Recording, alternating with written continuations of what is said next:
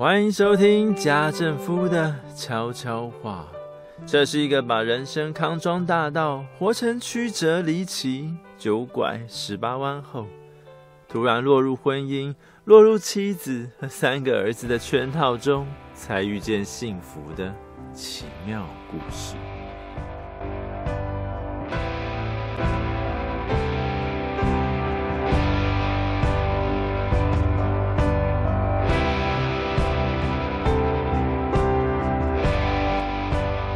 听众朋友们，晚安。不晓得大家有没有看过 Netflix 的迷你影集《后翼弃兵》？由于家政夫接触这部影集的时间比较晚，网络上也已经充满专家们对剧情、导演和演员的深入分析。因此，咱们今天就从《后翼弃兵》能提供父母反思的四件事情开始吧。但在开始之前，家政夫还是要对宣传海报上的那双眼睛批评一下。不，这个世界上为什么会有那么深邃、平静又乱七八糟，明明看得一清二楚，却不明白是什么情绪的眼神？究竟是看穿了我的外衣、内衣、皮肤、肋骨、心脏、血管直达灵魂，还是十分挑衅的咄咄逼人？而且规划这张海报的设计师也太厉害了，居然让家政夫盯完女主角的眼睛之后，忍不住去看短发、嘴唇、双手，和偷把棋子换成酒瓶的西洋棋盘。天哪，就好像跌入设计师预先挖好的陷阱，停不下来，也不愿意停下来的，就把整张海报看光光。哎，没错。这就是设计师的魅力，当然也是因为《后羿弃兵》导演的眼光独到。话说到这里，家政夫突然觉得身后有股凉风，阴森森的从书房窗户爬进来。没错，该适可而止了，千万别让太太以为这篇文章是写来赞美其他女性的。老婆，你依旧是我的最爱啦。棋盘中的世界就是拼个你死我活，注定要几家欢乐几家愁的世界。但对人生都有些许经历的父母们，一定晓得，赢所换得的荣耀与快乐，其实十分短暂。所以后羿弃兵中更常展现的是女主角闷着嘴，飙骂脏话。无奈和不知所措。今晚就让家政夫带着大家聊聊后羿弃兵，能让身为父母的我们反省哪四件事吧。一、运动加精神真的很重要吗？大家一定都见过躺在地板耍赖、硬逼大人屈服的小孩。其实父母也有这种毛病。像是被纠正了，就立刻恼羞成怒。只有生气、摔盘子、扔杯子的时候，灵活的像个运动员。但对于把爱坚持到最后的决心，就常常半途而废。在西洋棋局中，有一种主动把国王推倒、宣布弃械投降的礼节。这除了承认对方比自己强之外，更是一种放手。不让彼此陷入虚耗时间的精神，但难道死拖活拖、死缠烂打、咬牙撑到最后不好吗？没有不好，只不过人生中能赢的机会还有很多。今天的弃械投降，更可以是潇洒转身，好好努力之后，明天的势均力敌啊！坦诚失败的人。比固持己见的更容易放下重担，且表面上看似输家，实际上却已经赢得了气质和优雅。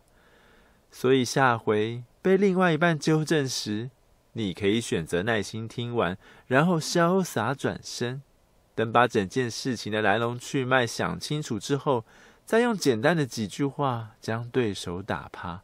因为跳脱当下。才是避免失控的解药。二，如果把世界上的所有人都设定成棋手，游戏规则没有改变，皇后、国王、骑士的组成顺序也照旧。那当赢换成输，欣赏、合作，会怎么样呢？政治就是只想着赢，无法输，无法欣赏合作的最佳典范。如果连身为父母的我们也满脑袋想着自己的孩子要赢，那谁去输呢？不就是其他人家里的小孩吗？但这些一直输、一直被放弃、一直被边缘化的孩子，可都是社会中的一份子。当他们成为游走在黑道、毒品、家庭失和、隔代教养之间时，难道会懂得尊重、饶恕和包容吗？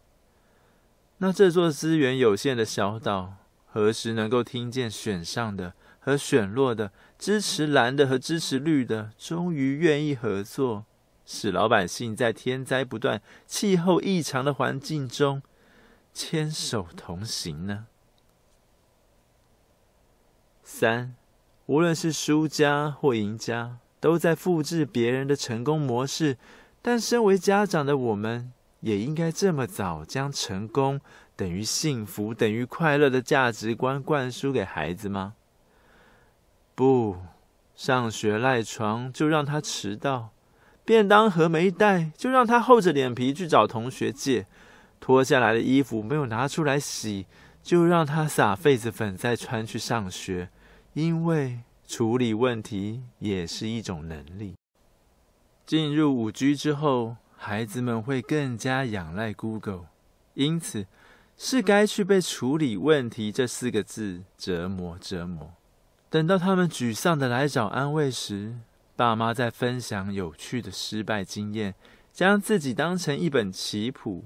让儿女听听父亲求学时的每一步，比如偷抽烟、偷作弊，真的很爽。但曾经干过的小坏事，在长大之后，是否会引来偷情、偷报假账、偷收回扣等等的诱惑呢？又或者，母亲求学时，为了买新衣服、新耳环、新手链，可以忍饿省早餐钱。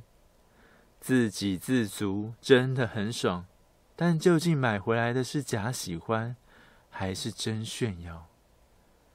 将别人的成功模式复制在自己身上，本来就是非常冒险又容易失败，而且还大大扼杀创意啊！